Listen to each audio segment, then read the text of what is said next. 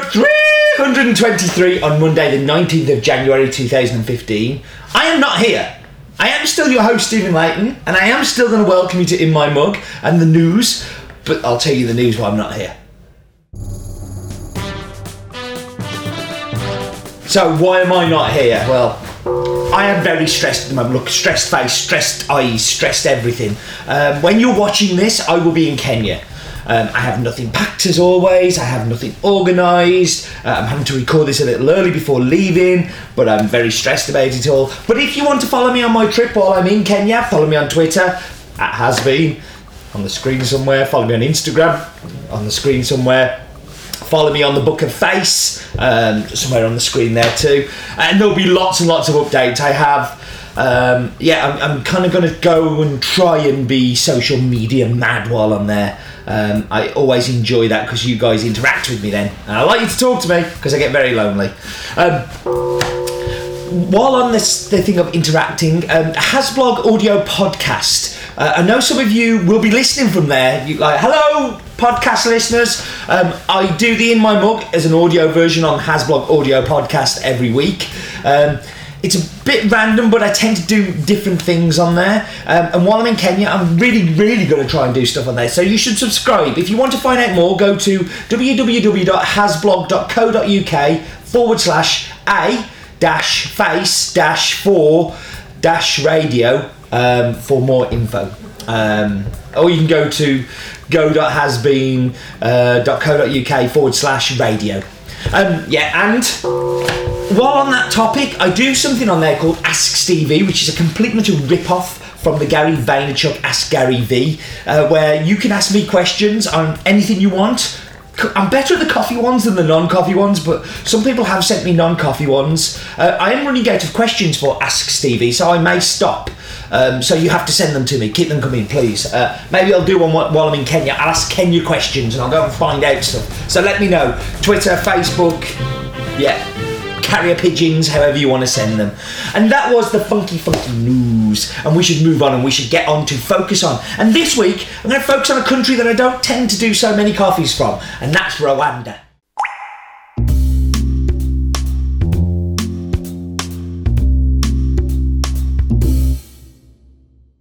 So, coffee is one of Rwanda's most important cash crops. It represents 24% of the country's total export. This was from the figures I could find in 2010.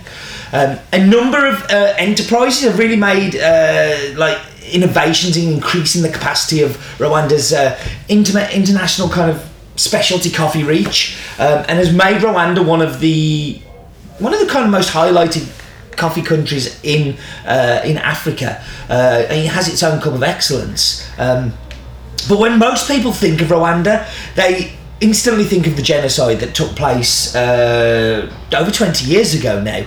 Um, left 800,000 people dead. And, and to put that into context, 10 million population, nearly one in 10 were killed as part of the genocide. It, it's, it's a tragic and terrible thing. Uh, we should never ever forget what happened there. Um, because we should never let it happen again. Um, the, the killing that went on in Rwanda was just shocking. But actually, it's been used as a springboard, and some positives have come out of it.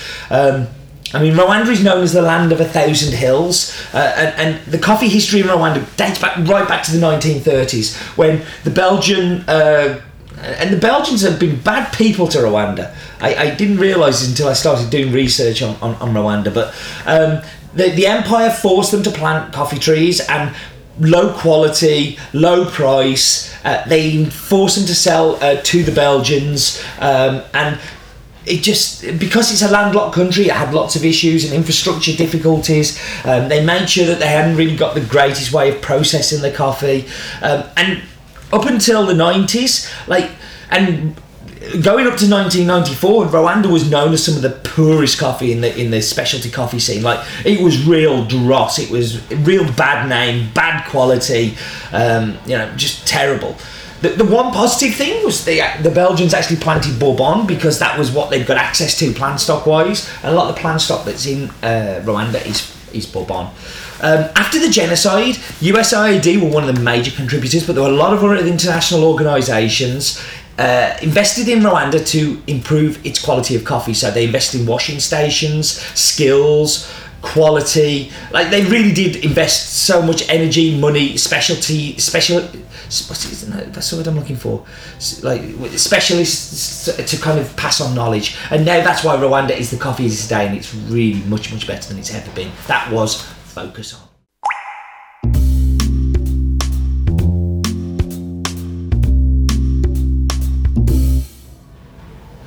So, located in the southwest of Rwanda, Mbizi Coffee uh, Washing Station is owned by the Nile Congo Mountain Coffee Company.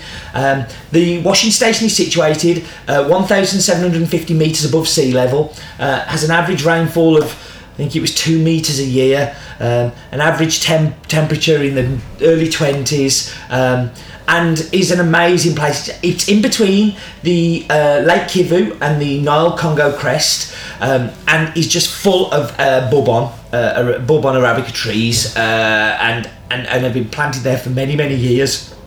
Um, part of the Belgian colonisation. Um, in 2004, there was a, a small group, uh, I think it's three people, uh, came back after the genocide of 94 um, to assist in this improving coffee quality. So they're, they're originally from Rwanda, fled, and then came back uh, later and have helped lots of smallholder producers come together and bring their coffee to this washing station. Um, and really focused on quality. So you know they're cupping everything that comes through, and they're they're, they're focusing on sorting like real specialist, high quality sorting, um, uh, using a very heavily uh, women led workforce, uh, over 70%. Um, and taking this quality approach, working hard, cupping everything, separating lots, has meant that they have um, really won lots and lots of different awards. Uh, one of the, the kind of one of the, the real stars to come out of Cup of Excellence and the Golden Cup competition. So, like in 2007, they won the Rwandan Golden Cup, uh, where it came seventh from 100 samples that were submitted. Cup of Excellence 2012, and Cup of Excellence gets about six, 700 samples entered. 2012, they came third and fifth with two different samples. 2013, they came eighth um, and second. Uh, and in fact, we bought one of the lots in 2012, the one that came fifth place. Um, so this is not a new coffee to us, it's one that we've seen before. This is not a Cup of Excellence lot, but it's as good as that Cup of Excellence lot. Uh, if anything, a little bit better because it has a little bit more complexity that we'll see. So it is a cooperative led uh, farm owned by the washing station, but it's owned by the. Um, uh, the NCMC. Um, the nearest city is Ruzizi. Um, it's in uh, western Rwanda. Uh, it has an altitude of 1750 meters. It is a ball bourbon and it is a fully washed. And this is a proper fully washed, submerged underwater, following a lot of the Kenyan principles.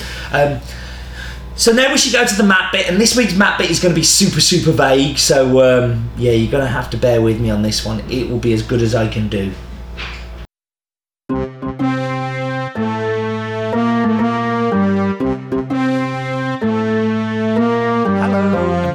The shortest map bits ever. We're getting a series of these. Like the next three out of the next four are just mega small, um, and that's because we're going to Africa. And Africa, it's so tough to get the data.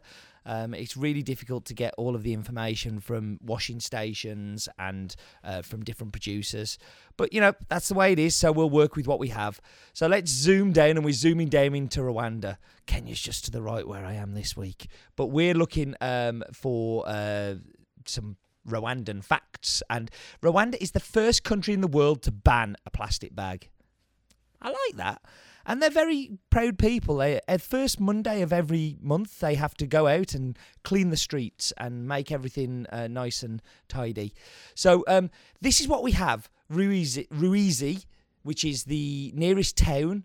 And it's not a town, it's a village, it's a canton, it's a small area. But this is all we have um, on uh, where the the washing station is. Um, so the lowest point is the Ruzizi River at 950 metres, and the highest is 4,519 metres. So coffee growing country is everywhere in Rwanda because that 950 metres you can grow Arabica. Um, the beauty of being a landlocked country. Of course, there are lots of negatives to being a landlocked country. It means that you have to ship all of your coffee through another country. Um, and that's a, a topic for another day. But that was the wonderful map bit. As I said, it isn't the bad greatest map bit I think we've ever done, uh, but I'm sure that Rwanda's fact will f- make up for it many, many fold.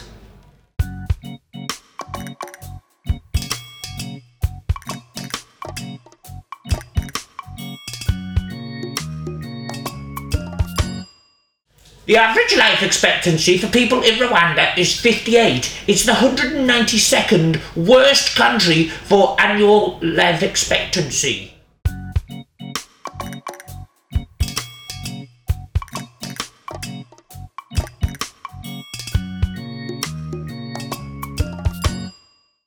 This is a big problem in Africa that you know life expectancy is something that needs to be improved on. Um, but definitely a country that is improving economy wise health wise infrastructure wise um, and um, it's a very exciting country. Somewhere I, I'm very pleased that I've been able to visit and I'd love to visit again. Right I'm going to whap you on pause. I'm going to go get tasting delicious drinks. And be back with you in just a second.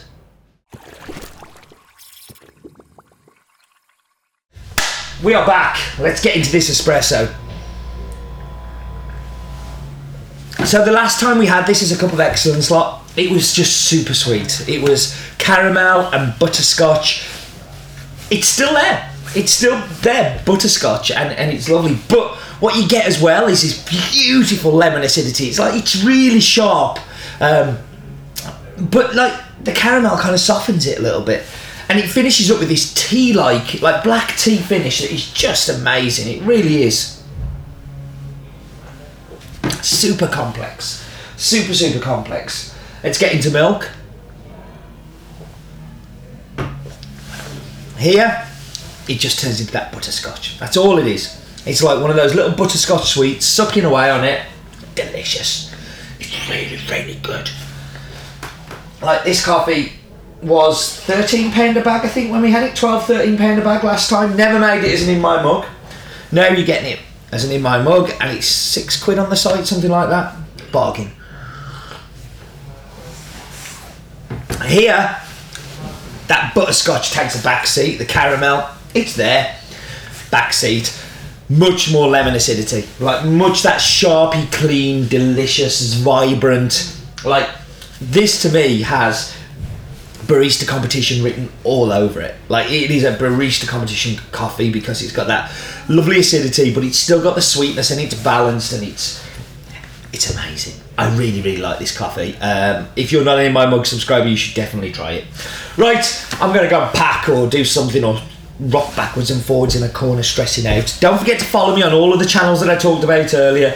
Um, do subscribe to the audio podcast as well. Um, I know lots of you like to kind of listen to this while you're at the gym and stuff, and I've got a face for radio, let's be honest. Um, so, yeah, go and listen to that. Um, yeah, I will see you next week. Thank you very much for joining me, as always. And do remember, life is definitely too short for bad coffee.